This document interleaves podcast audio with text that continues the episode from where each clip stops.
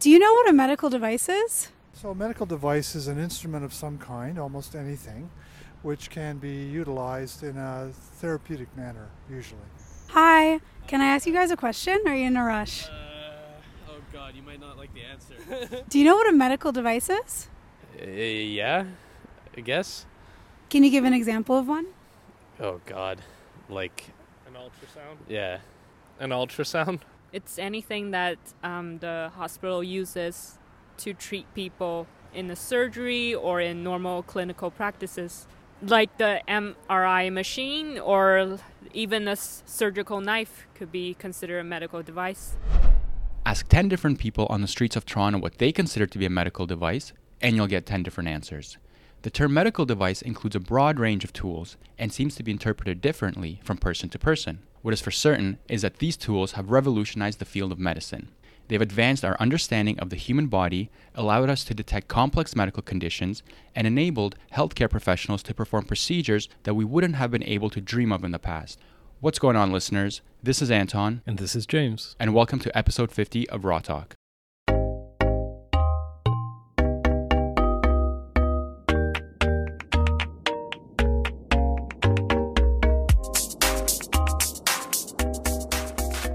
In this episode, we're diving headfirst into the realm of medical devices. First off, Bonnie sat down with Dr. David Urbach, surgeon in chief at Women's College Hospital and professor at the University of Toronto, to hear an expert's take on what exactly qualifies as a medical device, whether or not they're safe to begin with, and how exactly they're regulated. All right, let's get started. Here's Dr. David Urbach. So, a medical device is any product that's used in a healthcare context. So, um, people think medical devices are things that have to be implanted in the body, and there's certainly types of devices, but everything. So, hospital beds, chairs, lifts, crutches are medical devices, infusion pumps, uh, software programs, all sorts of really any health product that's not a drug is considered a medical device. Are there any medical devices that people would not think is a medical device? Like, is a Fitbit a medical device? Um, Can it actually measure heart rate? Yeah, so there are wearables, or uh, there are definitely sensors that measure physiologic um, uh, characteristics, like you know blood pressure or heart rate or um, or step counters. Um, now, they're not really a medical device if you're not using them for any medical or healthcare purpose. If you're just using it to monitor your own exercise or for entertainment, then I, I wouldn't call it a medical device. But the moment you use it where the intended pur- purpose is to you know diagnose treat prevent or cure a disease as they say in the uh, commercials then it becomes a medical device So it kind of depends on how you're actually using it then in some cases. What type of medical devices as a surgeon do you work with on a day-to-day basis? So maybe these are medical devices that are, are not necessarily in contact with the patient for a very long time. Yeah, so in surgery, we use a lot of devices kind of as surgical tools that may not be implantable or durable and may not stay in a person. But we use lots of, I mean, first of all, we use surgical instruments. So even just scalpels and scissors and clamps are devices. We use uh, surgical staplers, there's energy devices, there's video devices that we use for inspection and recording of operations. And then obviously there's implantable products. So people think a lot about joint prosthetic joints. Uh, so a prosthetic is a an artificial part of the body. You know, there's been a lot of discussion, especially in the media, about things like surgical mesh, polypropylene mesh materials. You know, but devices are ubiquitous. So anesthetists use anesthesia machines, which are big, complex devices. Infusion machines, intravenous infusion machines that are programmed to infuse drugs and fluids at a certain rate are also devices. So you can't get away from them. They they are completely pervasive all over healthcare. Now that we have a better understanding what constitutes a medical device, let's hear from someone that lives with one. Richie caught up with Doug, a man living with Parkinson's disease, and his wife Diane, who shared their experiences before and after deep brain stimulation, a treatment for advanced Parkinson's when medications no longer keep symptoms at bay. Hi, everyone. It's Richie here, and today I'm sitting down with Doug and Diane. Um, who are going to tell me a little bit about Doug's experience living with Parkinson's disease and some of the things that he tried, and then eventually how that led him to pursue deep brain stimulation or DBS as a treatment, and what happened. So, hi, Doug. Hi, Diane. Thank you for joining me today. I thought maybe we could start by, uh, Doug, if you took me through some of the moments leading up to your diagnosis of Parkinson's and then what the first year was like living with the disorder. I got diagnosed by accident, I think. Oh yeah, I was driving my lift truck at work one day, and I got mad at a guy, hey Richie. Yep. And they took me in the cafeteria, wanted to talk to me. I didn't do nothing wrong, but my buddy sat across from me, a friend of mine, and he said, "Doug, you're shaking." So I thought, well, he said, "You better go to the doctor and get that checked out." So I went to Doctor Lisa Dalby in Tillsonburg here, and she recommended that I go to the sleep clinic in Paris. Well, my wife and I, away we go, Paris. Walked in there, and I wasn't there. They put a bunch of little clips on my thumb, my fingers. They done that test, and I sat across from the fellow, and he talked to me, and he asked Diane to leave the room. So Diane left the room. And he, got, he asked me to get up and walk down the hall. I walked down the hall, come back, sat down. He looked at me, and he looked at me kind of funny. And he says to me, he says, Doug, he says, I think he got Parkinson's. I says, what? So that was okay. And then I go back to work. So I went and talked to my boss, and he said they would let me stay on my lift truck, and they would monitor me. So they did that for a year and a half, Right. and I didn't really have bad shaking, just a little tremor here and there. Then one night at work, I went and pushed the gas pedal on my lift truck to raise the stack up, you know, and tango. I couldn't do it. So I went over to my supervisor, and I told him I can't do it no more. He says, "You got it, Doug. You got to do it." So anyway, I went to the doctor, and came back with the paperwork. They said, "We we got no work available, Mister Crosby." That's when the shaking started, and that went on for a couple of years. And this would have been about a year and a half after that initial visit to the doctor. April twelfth, two 2006, I was diagnosed. And in July 2008, I was all done work. And so, could you tell me a little bit about the symptoms? How did that impact your day to day? symptoms were I didn't blink when I talked to another person. Later on, it got to me, my arm twitched, having Parkinson's wasn't the problem. The problem was the dyskinesia. And sometimes I had to shower three times a day, dropping my coffee once in a while. One time we were standing in the driveway having a beer, and I threw a beer on a coolie cup. And so, as soon as this entered your experience, did the doctor suggest that you try any medication? Was it the the standard L-Dopa that a lot of patients get? Yeah, they sent me to London to see a, a guy called Dr. Jog. He's a neurologist. He put me on a very small dosage of levodopa. That seemed to help a little bit. Then things got moving on, moving on, I got this damn dyskinesia, boy. That he'd really, really jerk. Like he'd be half an hour with his right leg or his left arm and just jerk, jerk, jerk, and sweaty. He lost like ten pounds. Couldn't tie my shoes. I Exhausted. couldn't shave. I couldn't comb my hair or nothing. Wow. Were there some other alternatives that maybe the physician told you to explore? Well, later, later on, they put me on a drug called amatidine and levodopa. I was up to four levodopa pills a day and, and one amatidine. Did that work for you? Did you have any any side effects with the medication? No side effects, but I really had that dyskinesia. He he actually could handle the tremor part of Parkinson's, but then with the dyskinesia that we call the jerking, it was so vicious it wore him right. excuse me, wore him right out. Right. and it didn't seem the ama- amatidine helped a little, but not as much as we would hope. I think he was so embarrassed and frustrated. And sometimes didn't want to go out to things because he was afraid, you know, to go out for a meal with somebody that he'd steal food and, you know, and then have trouble walking. His feet would shuffle to the point where I was scared he was going to fall. you were so frustrated with the the dyskinesia that you were at this point willing to try anything new as long as it seemed to work. Yes, I really got mad. I really got Yes. ticked off. Yes, and he's not a medical person or like hospitals or doctors, but he said, yes, I'm going to do it. I couldn't get in there quick enough. Right, right. So how did it go? Yeah, how was your first session? How did you come away feeling after that? Oh, I felt great. Really? About What changed lot- for you? I have no dyskinesia now. Uh-huh.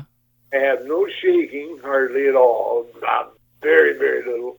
Oh, I'm on no medications now whatsoever. No Really?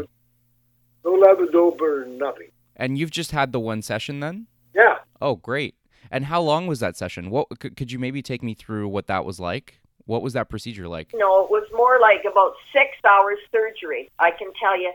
They did an MRI on him, uh, CT scan or whatever it was, first thing in the morning. He went up the night before to London, stayed overnight. In the morning, they did a scan on his head. Then they took him to the operating room. I think it was about seven. They did not put him to sleep. He tells me they put freezing in about three areas of his head. Local freezing. Right. One, one above each eye, and two in the back of the neck. The upper forehead. And then they burr holed into there to identify and put a rack on his head so that he would hold still somehow, like they did that. But he was awake because he had to answer questions for them and move and show where he might be shaking at a certain time, I think. And it, it worked. Like a charm. Would you say that uh, it's restored day to day function? Are you able to go back to oh, regular yeah, yeah, yeah. activities? And... Um, yeah, I got a little list here for you. I can brush my teeth, I can shave, I can comb my hair, I can tie my shoes, I can put on my button, I can button my shirts, buckle my belt, a lot of those things I couldn't do before. By all got- accounts, basic day to day things, right? That you just weren't oh, accessible oh, yeah, to you very before much that. so. Oh, big improvement. Right. Huge. That's great to hear. Would you say that there are any side effects or any risks that maybe you've experienced as a result of it? No, none right now, and I hope not. They waited a month before they would take him, start weaning him off his levodopa and amatidine. They waited a month for everything to be healed. Then they fired up the pacemaker. Then they started up the device. So I've been, I've been, I've been about since uh, May now with the machine running by itself. See, they give me a machine. It's a remote control. It's called a Boston Scientific. It's a remote control thing, and they give me limits. I can set it myself at home. And what does the what does the machine allow you to do? Allows me to increase the voltage or decrease it, whatever I like. I can go up or down both ways. He carries an identification card like people with a pacemaker do. He's supposed to stay away from, not too close to the microwave. About the airport, let them know ahead of time and they can do a different scan on him. And no arc welder, but he's not near that anyway. I see. But yeah. So totally he's had the disease 12 and a half years. And you would say that the last couple months have just been almost a different chapter. Oh yeah, fantastic. Oh, he's thrilled. So everybody, all his friends can't believe it. He has golfed so much this summer, it is insane. Like three or four times a week, and he loves it. He got a hole in one. Like he is so much better because he used to jerk. He'd get ready and all set up, and then his arm would go funny, eh? yeah. Wow. Well, that's just great to hear. Yeah. And Doug, do you know anyone else who did this? Yes, I talked to a lady from Amherstburg. Amherstburg down by, um, She had a little piece in the London paper about deep brain stimulation. yeah, We called her and talked to her, and she recommended I try it. So, way to go, I did it. And since then, we've heard from about three other people. Different people have told us, friends and stuff. So I've called them, and all of them had a very good success rate. One guy is back doing like long, long distance running, and he does also um, boxing. It's a new thing that London offers, I guess, some kind of a hard rock boxing or something. Right. Helps with balance and control and you know positioning and stuff. And um, but the one fellow didn't do so well. But they said they feel his Parkinson's is too advanced. You know, they have you have to catch it the right spot. They said, you know, Right. be helpful. Yeah, I like that. Uh, Dr. Andrew Parrent, boy, he's my friend now. Yeah, he likes them. And also, he's supposed to get maybe the uh, battery in the device maybe every ten to twelve years will need to be changed. So, uh, just one last question that I have is um, what would you say to someone who maybe is in the position you were in a couple years ago and is clearly struggling with their disorder, has heard about DBS, but just isn't quite sure, is a little bit apprehensive about taking the jump? I'll tell you what, I'd highly recommend it. Doug was very fortunate because he had really good results, you know. He's much happier, wants to do everything because before I think he was, like I said, embarrassed, nervous, frustrated, worn out. He was absolutely worn out. There's no way he could drive his his knee would his right knee hit I had to drive when we went somewhere. His right knee was hitting the side of the doorway door about for an hour. He couldn't control it. It was just bang bang bang. Right. Oh. Now I'm back driving full time. And Doug, you also alluded to the fact that your mood was quite low, was quite negative um, leading up to Oh, the yeah. procedure. Yes. So it's just great to hear that it's restored function and just allowed you to live your and life. you and- know his balance is better. He's walking better. Um, I just can't say how many different things. Like it's amazing. He's te- like before had trouble brushing his teeth, combing his hair, things like that. Now he's just in and out and really better. Buckling his belt. You know, sometimes I'd have to button some shirt, tying his shoes, putting on socks. Um, it's just really amazing. Uh, I would recommend it, boy. Well, there you have it. Doug and Diane, thanks again for joining us, and we wish you all the best. Oh, thank you Thank so you very much. I appreciate that, and I hope it helps some other people. Yes, me too. As you just heard, medical devices can have a tremendous impact on people's lives. But what steps need to be taken before patients have access to them? Bonnie asked Dr. Urbach what sort of regulatory processes these devices go through before they're put on the market. And he said that medical devices are put into four classes. Devices in class 1 have less rigorous testing because they're quite low risk, like hospital beds. And class 4 devices have very rigorous testing as they're quite high risk, like infusion pumps.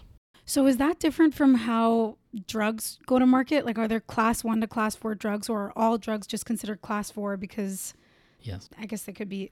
So all drugs are class 4, but they're class 4 plus. So this is actually a great question because people don't quite understand the differences in the nature of the evaluation of drugs that come to market and other health products that come to market. So drugs are subject to a huge amount of regulatory oversight and also an extraordinary amount of scientific investigation. So, Health Canada or the FDA require what we call uh, controlled clinical trials or randomized controlled trials, where a drug is tested in large numbers of human subjects against either a placebo or some comparator drug. And the subjects are evaluated for a period of time with careful measurements. These are very large studies, they're very expensive studies. And at the end of these clinical trials, you generally have a fairly good sense of the safety and effectiveness of the drug there are relatively few new drugs that come to market every year. People are actually shocked. There's lots of drugs out there, but there's only like a dozen or two dozen new molecules that uh, get licensed by the FDA or Canada each year. So it's not such a huge job to deal with the evaluation and regu- regulation of drugs. There's a huge amount of work, and these, these studies are enormously expensive. They run into the hundreds of millions of dollars, and these days, possibly a billion plus of dollars to get a drug to market, but there's not that many of them. There are tons of devices. There are tens of thousands, probably hundreds of thousands of uh, licensed devices on the market, and with thousands of new ones coming on every year. And when you just think about the numbers, one thing you know right away is nobody's spending a billion dollars on each of these new devices. And there must be not enough time to do that. Correct. There's not enough time, there's not enough people, and the life cycle of devices are very different. So, devices by and large are engineered products. So, you have a fairly good idea of how a device is going to behave based on how you constructed it. Now, your question is are they evaluated the same way? yeah. And the answer is no. The evaluation typically m- takes a much shorter period of time. It's typically done in far fewer people. So instead of clinical trials that enroll often hundreds or thousands of people, the clinical trials of devices maybe include 40 people, 60 people, but never, you know, thousands of individuals who have a device used or implanted and then followed for multiple years. That doesn't happen. Devices also don't have the same market durability or exclusivity because of patenting that medications have. So, once if you're a, a drug manufacturer and you have a new drug that you're going to bring to market, you get a very durable patent on that new drug and you get market exclusivity for a period of, you know, nearly 2 decades during which you can get a lot of return on investment. Devices don't really work that way. There's lots of different manufacturers, there's lots of different modifications of devices and they change all the time. So are they usually just on the market for a shorter period of time? They're, they're on the market for a shorter period of time. There's more competition. And the way uh, that device manufacturers work their whole business model is through being very responsive and nimble and listening to the concerns of healthcare providers. So, for example, it's not uncommon for a manufacturer to kind of you know speak to a um, a user of a device like oh you know Dr. Smith you're using our implantable joint. What do you think of the joint? What do your patients think of it? What do you think could be improved? AstraZeneca doesn't go to family doctors saying what do you think of our new cholesterol lowering agent? Like how would you modify the chemical? That interaction doesn't exist with drugs but it's very common with devices so the whole business model is different the product life cycle is different they're on the market for a shorter period of time, and the return on investment is much lower for non pharmaceutical medical products. We asked what problems can arise from not spending as much time and resources testing medical devices as we do with pharmaceuticals. The other side of the coin is that even though we think we have a pretty good idea about the safety of devices, we really don't have that good of an idea because when they come to market and they're licensed, they've typically been evaluated in studies on a few dozen people, maybe 100 people. So you can't know everything about a device if it's been used in about 100 people, even if you've made very careful measure- measurements and followed how the patients have done, particularly because you're not following the patients out five or 10 years. These are short term studies.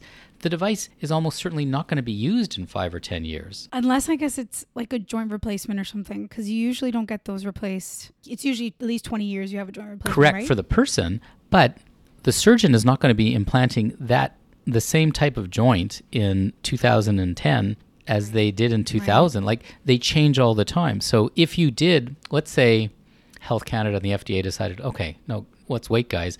We don't know what's if this thing is safe until we follow patients for 10 years they'll go to the manufacturer and say no no you got to do studies and follow the patients for 10 years the manufacturers are going to spend tens of millions of dollars follow these patients 10 years from now there's going to be a new device on the market so you'll do all these studies that that have no value because the evolution of devices and the life cycle is short and they change much more quickly so it's a bit of a conundrum next i spoke to amy kahn an MD PhD student at the University of Toronto.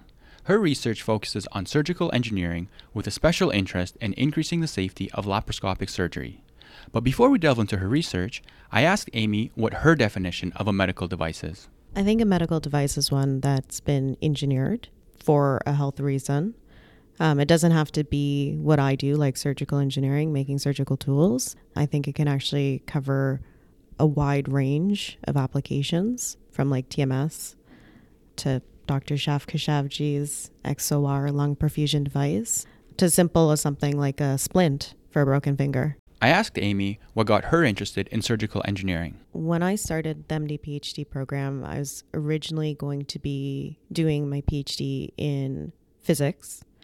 I did my master's in medical biophysics at Western, and I did a lot of MRI research on uh, 3 Tesla and 7 Tesla um, ultra high field imaging of the brain for Alzheimer's disease.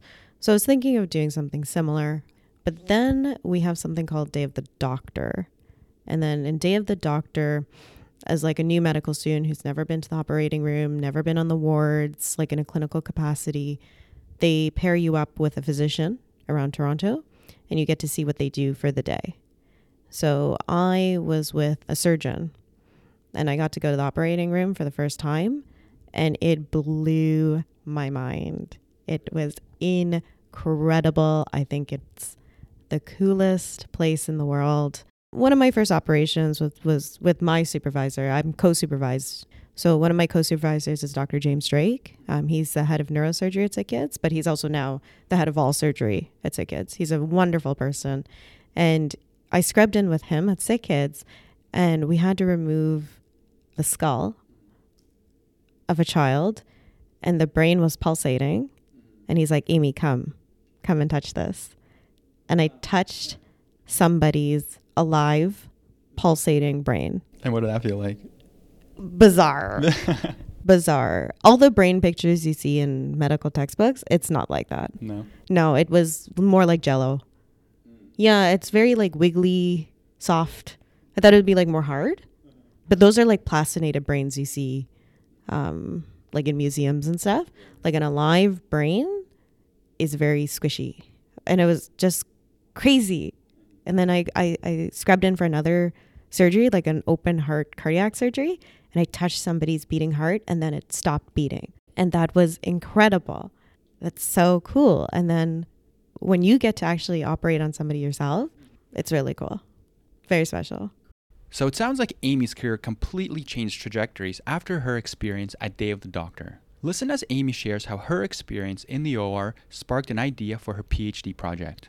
On Day of the Doctor, I was in the operating room and one of the surgeons asked me to hold a laparoscopic tool. So in laparoscopic surgery, it's completely different from conventional open surgery. So, in conventional open surgery, that's when a person is on the operating room table and they have very large incisions, and the surgeon's hands will go into your abdominal cavity. And tools are larger. Um, the surgeon can actually visualize tissues directly.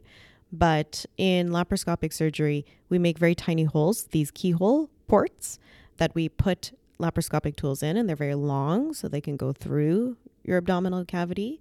Um, and then we insufflate your abdominal cavity. So you look huge, like pregnant, but that gives us room in your abdominal cavity to work.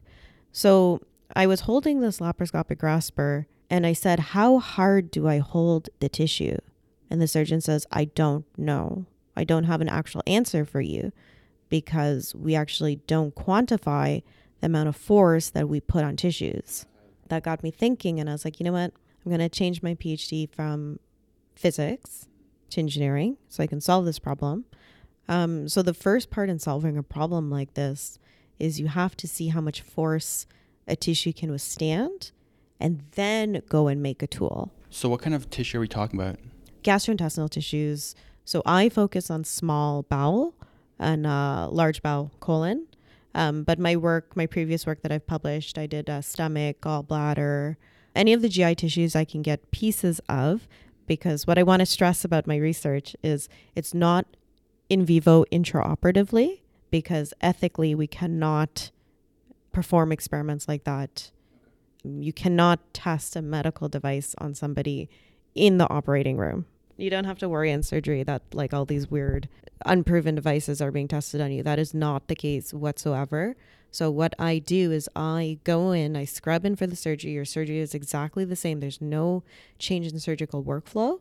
And then when we are taking out the sample, so for example, just say um, you're taking out a gallbladder, I take the gallbladder out as part of your surgery, and then whatever piece of the gallbladder is normal, we test on. You'll next hear from Aditi, who traveled to Holland Bloorview a children's rehabilitation hospital in Toronto, to chat with George Hanna, a Master of Applied Science candidate. George conducts his research at the Pediatric Rehabilitation Intelligence System Multidisciplinary Lab, or commonly referred to as the PRISM Lab, which uses applied science and engineering to maximize the potential of children and youth with disabilities. Take a listen to some of the cutting edge, almost science fiction type work that is being explored in Toronto. What are the types of projects that are currently going on in your lab? The lab itself actually has a very wide range of projects. I, w- I would say there's a general theme of brain computer interfaces and that's the idea of you know translating someone's EEG signals or electroencephalography, so brain signals, into some kind of command that's useful on a computer. And the reason being is for many many people that is the last line of communication that they're able to to offer. Uh, they maybe can't speak, they're locked in. They might have cerebral palsy, they might have muscular dystrophy, so maybe moving their hands or, or anything like that might not be feasible. And so if you think of the brain as being kind of the last frontier, if you can convert those signals into someone saying yes or no on a computer or you know uh, let's say someone's in a wheelchair moving their wheelchair around just by thinking of certain directions and whatnot mm-hmm. that would be kind of the the most used or th- those are the most relevant projects that we do. My project specifically is actually a bit more on the engineering side. So it is a brain computer interface and it's meant to be a wearable headband that converts where someone is looking into you know some kind of environmental control. So imagine if someone's sitting in a wheelchair they look left and then the wheelchair moves left. They look right the wheelchair oh moves left. so it's like using body commands or parts that you can manipulate in order to help them move physically. Exactly. Oh, so okay. it's it's translating eye movement into navigation. It could be also moving a cursor on a screen, right? So it's anything like that. And the signals I'm using are actually not eye signals, they're actually brain signals. But we can go into that later in terms of technicalities. Other projects as well, you know, some people are measuring brain signals to the ear as earpieces. That's kind of the new frontier of wearables right now. Some people are trying to create uh, really fast spellers by capturing whether or not you react to something. So that's a, that's a really cool signal that's actually quite used. It's called P300 and uh, if you if you pay attention to something that you that you want for example imagine uh, on a screen you have four options and one of the options you know you want maybe that option says bathroom right so all of the options are flashing and when the flash gets to the option that you want that you're thinking of your body tends to react because that's the one you don't say it but it, it reacts your brain actually generates uh, a signal that's saying that's the one I want, and we can read that reliably. And you know, we have demos that we show to people regularly where you know you're controlling music or controlling a fan in the room or moving a, a train on tracks, things like that. Pretty cool, huh? In a nutshell, George's work focuses on using a piece of equipment that is able to read signals from the brain, called electroencephalography, or EEG for short, and interpret specific aspects of that signal, which he referred to as the P300, to allow patients with severe motor disabilities, such as cerebral palsy or ALS, to navigate and communicate with others.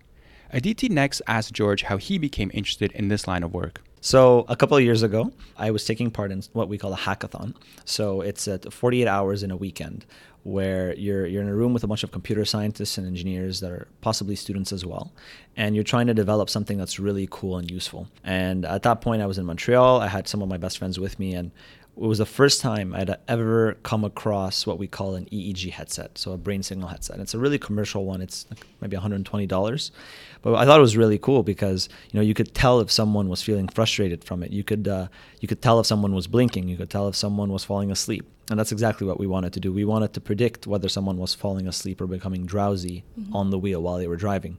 So we developed this cool interface and an app and everything. And that's when I start I started thinking, you know, like this could be more, right? There, uh, if we can control stuff with our thoughts, then you know a lot of stuff, a lot of barriers for people can be removed. And that's where I found the lab initially. So in, in applying for masters, and when I met Tom, I kind of had that same mentality. I wanted to do a master's project that was useful. I didn't want to do a master's project that was, you know, 10, 20 years down the line. I wanted something that I could have something ready by two years mm-hmm. where someone could use it. And that's kind of, I would say, the advantage that Holland Bloorview offers because you're surrounded with the clients. You know, they have talks, they have uh, case studies and whatnot. And so initially when I met Tom, I said I wanted to do a brain computer interface because that's what I like.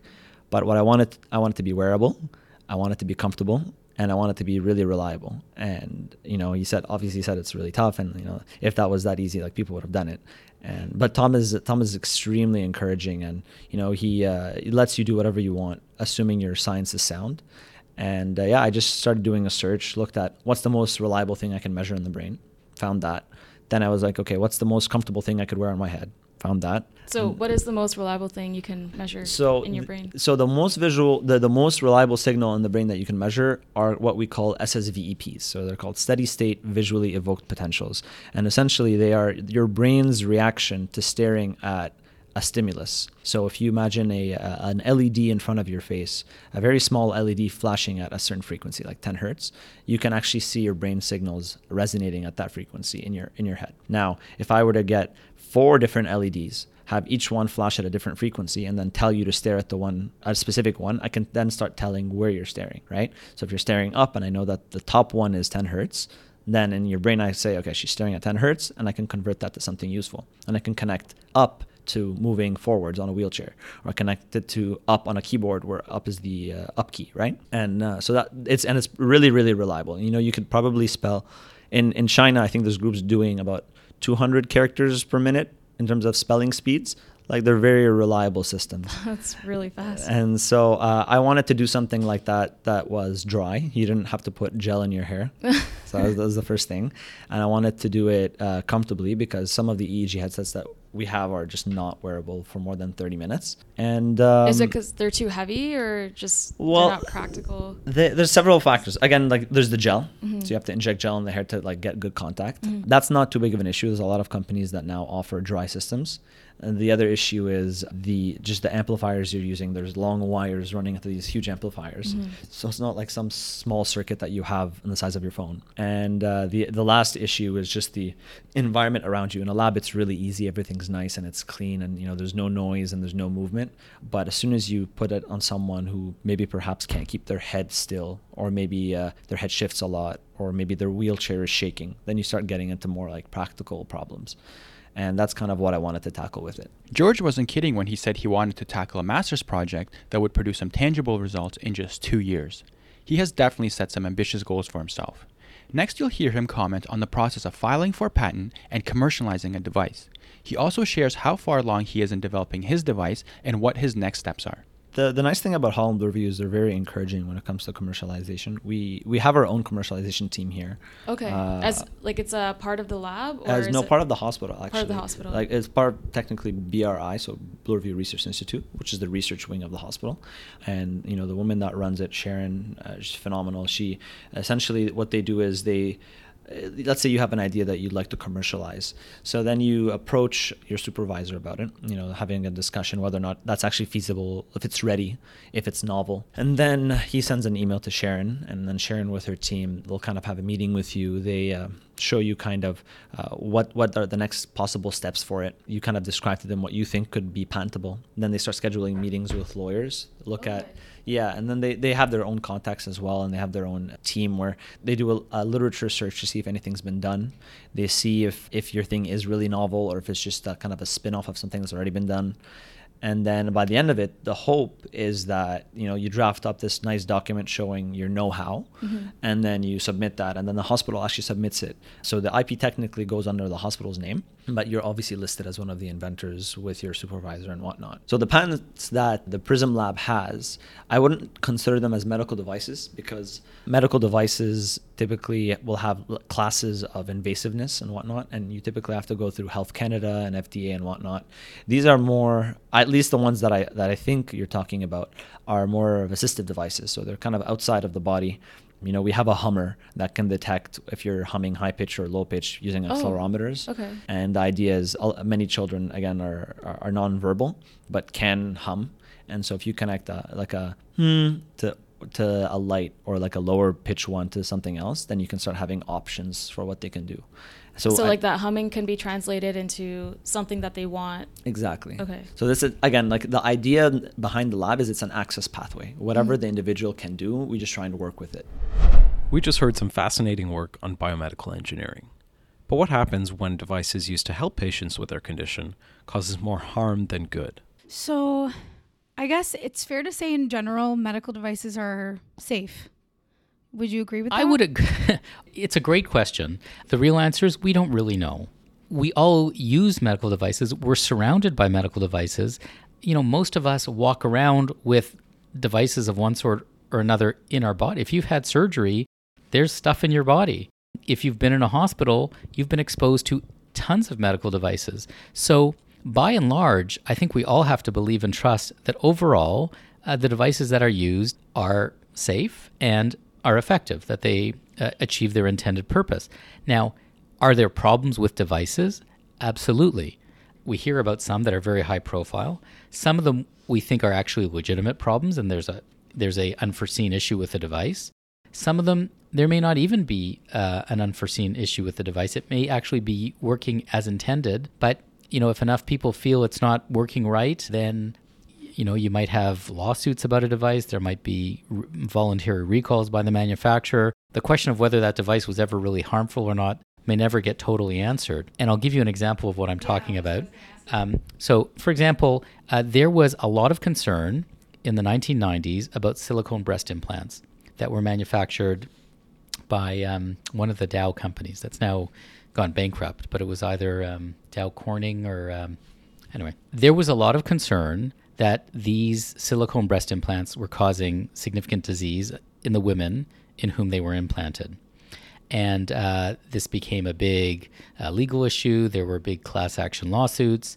Um, it became po- a political issue. And ultimately, it led to the manufacturer to actually withdraw all of these um, uh, silicone breast implants off the market and pay huge settlements to plaintiffs in these class action lawsuits such that the company went bankrupt.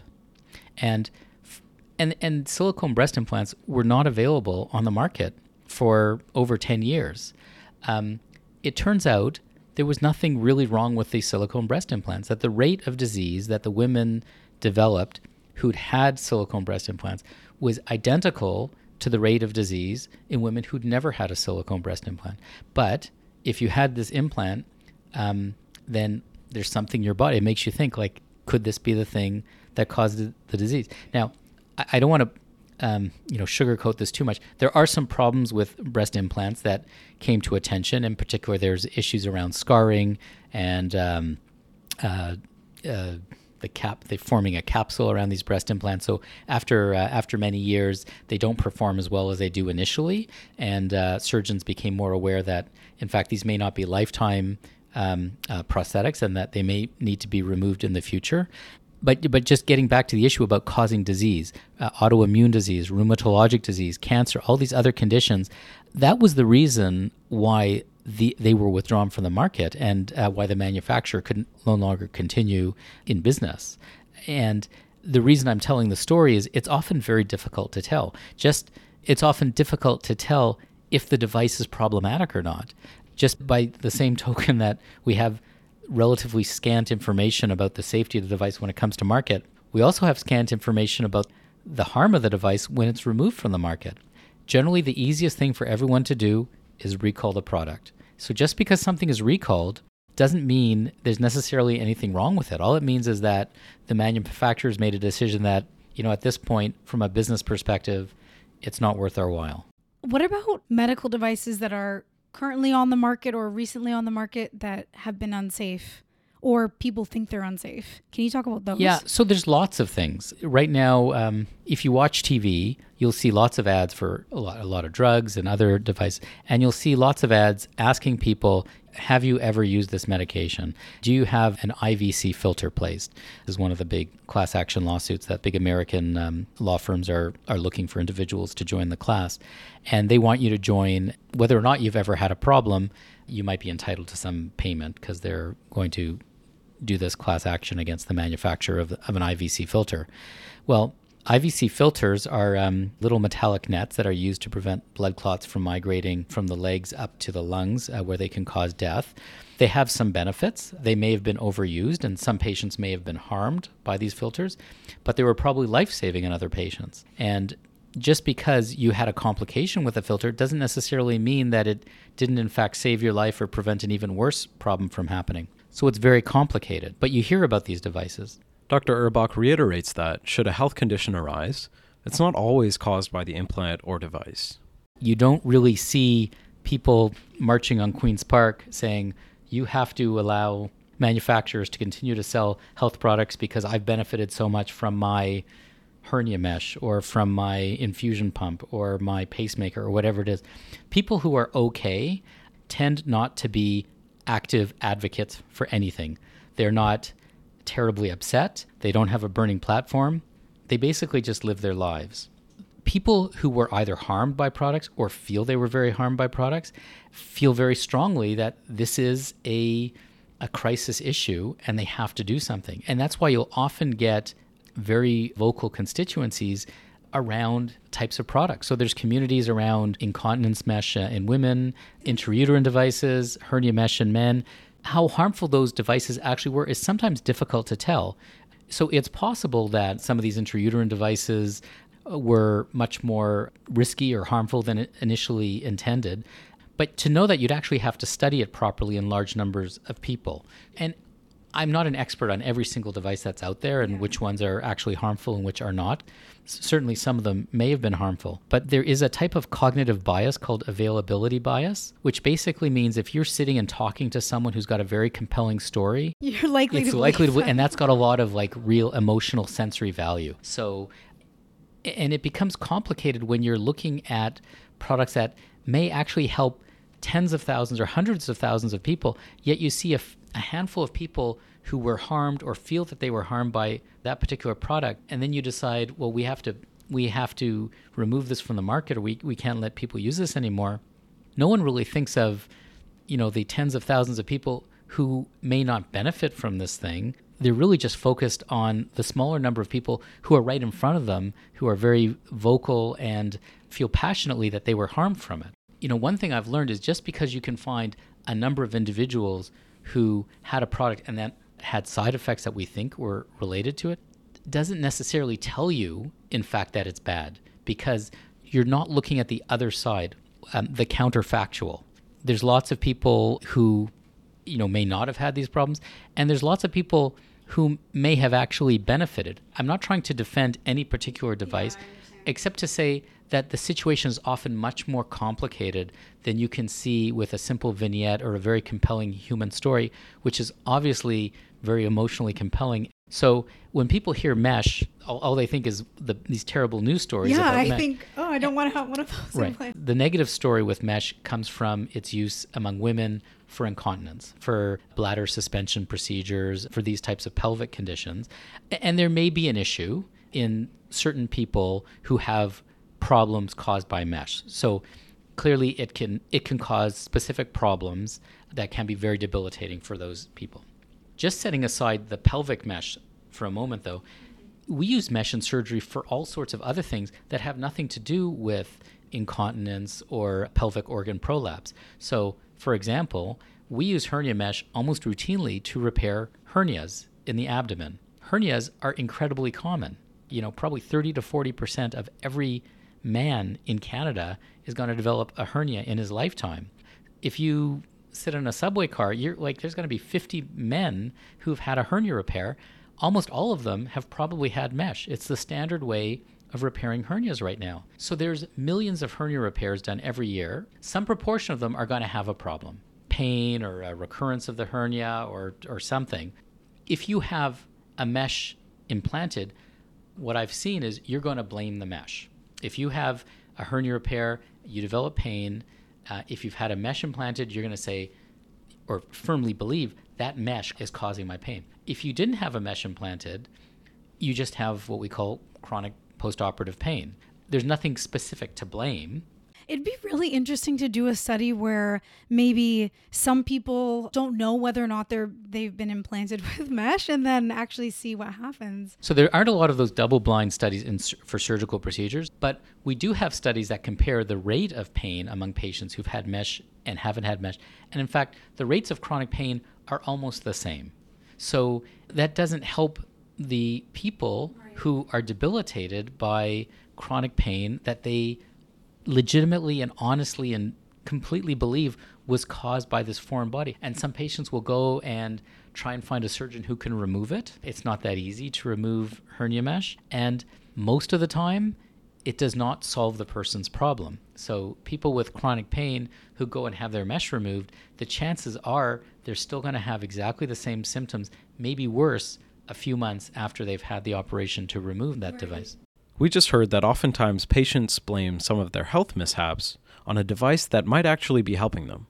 But sometimes they're not wrong. This this sort of brings up the question of what it means when a device isn't working. Obvious, often it's just that particular device in that particular person. It doesn't necessarily mean that all of these devices are faulty as a whole class and they all need to be removed from every individual who's ever had it implanted. Would you agree with the fact that I think the majority of the people are under that impression that if this particular medical device is causing a particular problem and this problem skip a few steps forward and now all of these medical devices that are implanted in everyone need to be recalled and need to be removed because it causes problems for everyone do you think that most people are under that impression or I think really? uh, I think people probably do believe that, but it's not it's not something that doctors do often. Health Canada's recalled lots of products. You know, recall can mean all sorts of different things. You know, often the way Health Canada does their documentation, uh, sometimes a recall event is just around uh, changing the labeling on a package or the packaging or instructions for use or something. Doesn't necessarily mean there's any modification to the product. It certainly doesn't mean it's been withdrawn from the market necessarily. So th- there's a lot of confusing language around what a recall means. But when you talk about like recall of spinach from the grocery store because it's in, infected with E. coli, people know like what that means is every single bag, bag of spinach is going to the incinerator, right?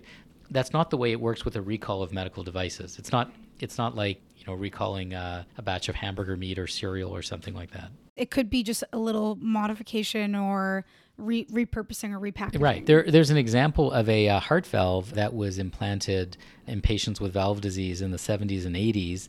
That was one of these old mechanical designs and it had a, a ball and wire frame.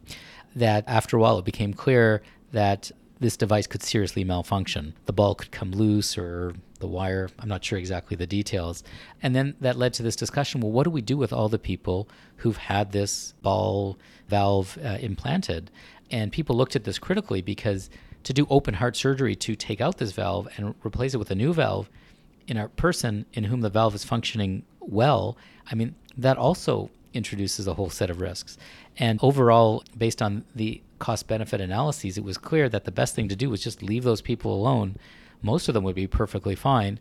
And then hopefully you can identify individuals in whom their valves malfunction and you could replace them at that point. It was helpful to know you had to follow and monitor those people more closely, but it was never the recommendation that every single person who's had this uh, valve implanted needs to have it explanted and replaced. We also reached out to Lindsay, a postdoctoral fellow at the University of Toronto living with type 1 diabetes. We asked her about her experience getting diagnosed and how type 1 diabetes impacted her childhood. So, when I was in grade three, I was sick a lot and we didn't really know what was going on. It was like a lot of headaches, a lot of stomach aches, uh, missing a lot of school to the point that I almost had to redo that grade. And the thing that really tipped my parents off was I had to go to the washroom a lot during the night and they were speaking to friends who had had some a daughter recently diagnosed with diabetes. So they took me in with that in mind and very quickly they did like routine blood tests uh, and then i was sent up to london ontario and uh, they pretty quickly realized what it was. My blood sugar was like extremely high and it was just like the fluctuations that were making me sick like all the time. So as soon as i was diagnosed i started on syringes like that day. So insulin syringes were the first medical device that you used to manage your disease. Is that correct? yes they were How was that experience? At first, it was terrifying, but I got used to it fairly quickly, I would say. So I was eight when I was diagnosed, and it was almost my ninth birthday. And I think it was within like the first few months that I started doing the injections myself. But before That's that, my parents uh, were doing them for me, which was sometimes like a big to do. Like, I remember times where they had to chase me around the house. At school, I was from a very small town uh, and a small school, and I think that helped in a way because my teacher was very understanding, and she also wanted my class to understand. So they had like teaching materials that my class sat through, which on the one hand was nice, but then it also brought a lot of attention, which I didn't necessarily love. So it's a double-edged Um, sword. Yes, exactly.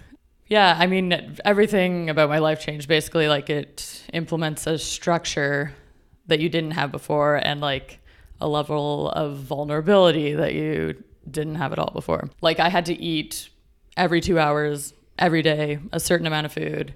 It didn't matter what. So yeah, the like my whole day was kind of planned out around this and what didn't matter how I was feeling or like, you know, what I really wanted, but that like had to be the way that it was. You just heard how drastically Lindsay's life had changed once she received her diagnosis. Fortunately, she's now better able to manage her disease with a medical device called an insulin pump. We asked Lindsay to tell us a little bit about how her insulin pump works and its effect on her quality of life. it's a lot better. It definitely changed the game for me. So basically, now I can give myself insulin at the time of or just before when I want to eat something. So you know, you're not deciding at the beginning of the day what you're going to be eating and when throughout the day. Like now I can kind of freely eat when I want and to more of a degree what I want by far, maybe more so than I should, in fact. But yeah, it's like it's a lot more flexible and there are a lot more opportunities to tailor your insulin levels to like your body and how it fluctuates throughout the day.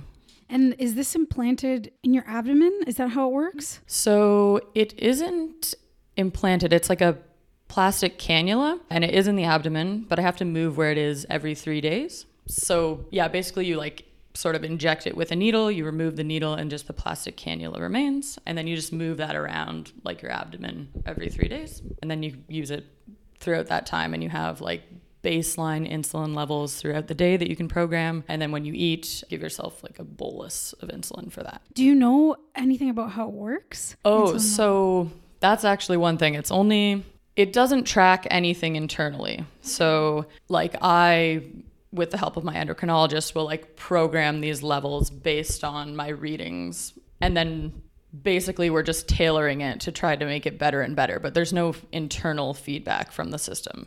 It's all just like, it is giving me these baseline amounts of insulin throughout the day, like different amounts, different times. And then I count all the carbohydrates I eat uh, like every time Oh, I eat everything, I have to monitor it, and you also have to like. Do you monitor that on the device or is it separate and then you have to input it later? One of the great things about the pump is you can set up insulin to carbohydrate ratios throughout the day. So before that was the case, you would have to think, okay, I'm having this many carbohydrates, and then this is my ratio, and then I need to figure that out how much insulin based on that. So now I just need to think, how many carbohydrates am I having?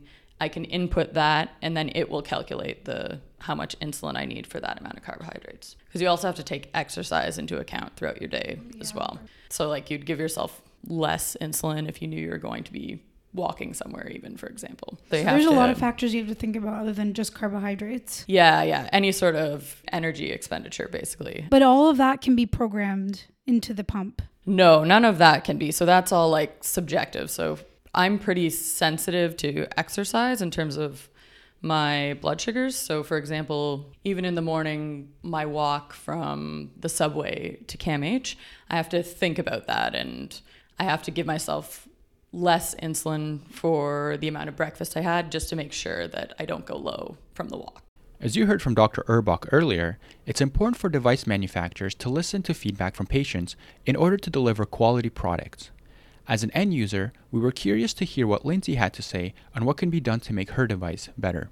I would like it to be a bit smaller, definitely. But the biggest thing, which I think is like what they're trying to do most right now, is to combine a continuous glucose monitor with the pump so you can get that feedback. So, right now, for example, I'm wearing like a little device in my arm that I can have in for two weeks, and you can just swipe the meter to get your reading, but that doesn't communicate with the insulin pump.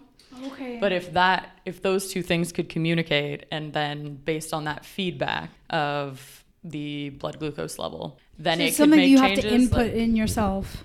yeah, something that where it could communicate that or it had the device implanted that so it could also it would basically be like a pancreas of sorts, like a lot closer than this is. But overall, I'm like I mean, I'm really pleased with this. My life would definitely be a lot more difficult if I were still doing injections.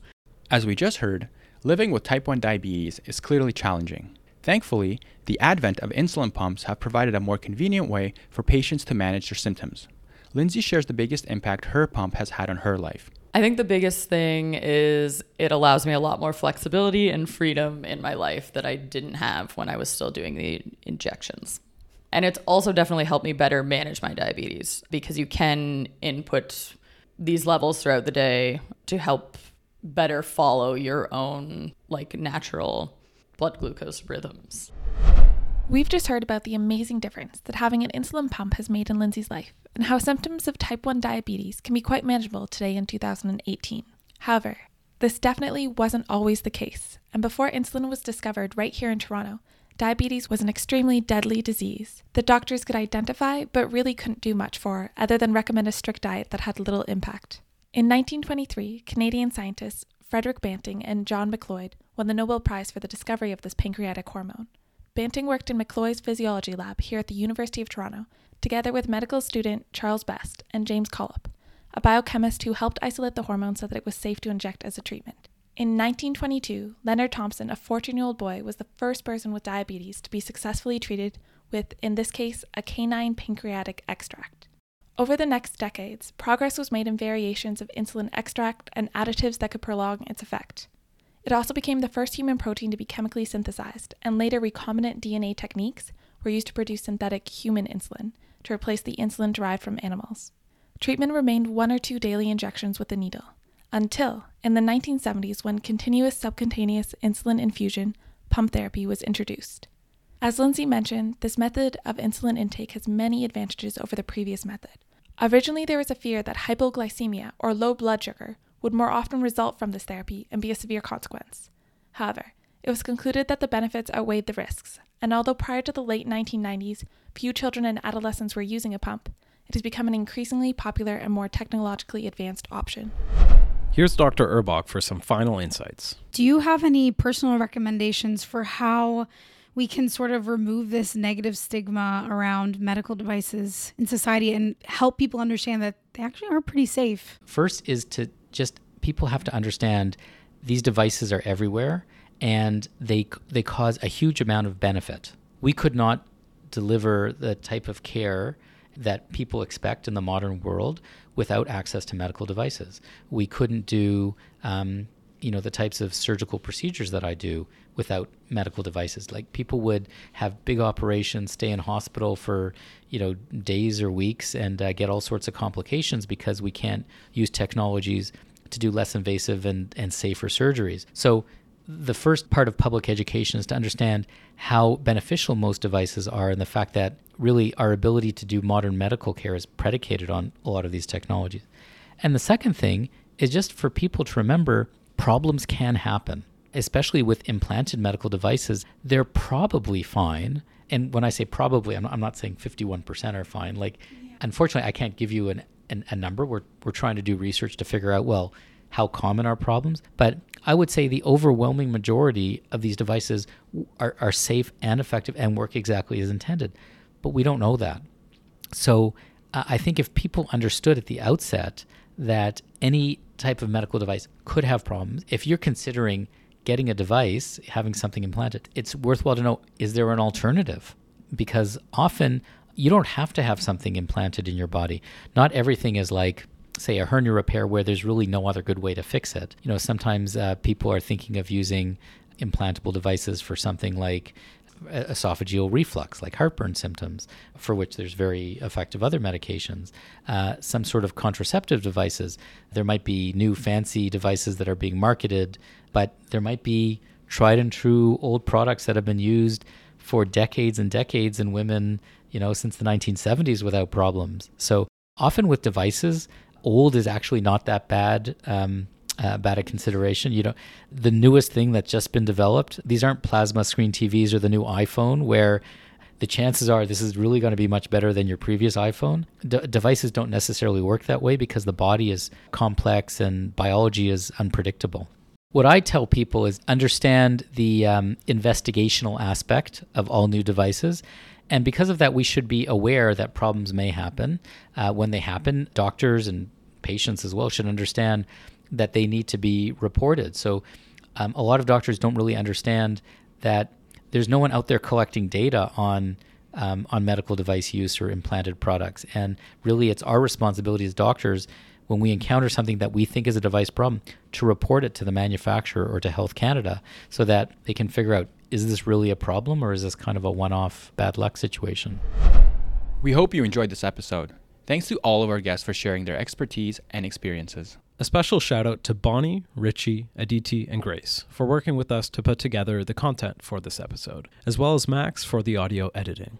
Before you go, here's a teaser for our next episode on the opioid crisis. So when they started uh, 20 years ago, 25 years ago, opioids were not known to have this, the, the science was not so advanced. So we thought that probably addiction and overdose was going to be rare, very rare. Now, in the last uh, 10 years, 15 years, especially in North America, there has been a lot of uh, new research studies done uh, with administrative large databases, and we found that this is really not rare. A lot of people may end up getting addicted to these medications, and it, when they get addicted, they may abuse and overdose. Or even those who are not addicted, they may overdose and die, not even being addicted, it may just be an accident. Until next time, keep it raw. Raw Talk Podcast is a student presentation of the Institute of Medical Science in the Faculty of Medicine at the University of Toronto. The opinions expressed on the show are not necessarily those of the IMS, the Faculty of Medicine, or the university.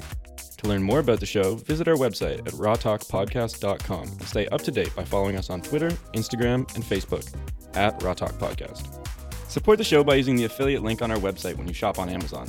Also, don't forget to subscribe on iTunes, Spotify, or wherever else you listen to podcasts and rate us five stars. Until next time, keep it raw.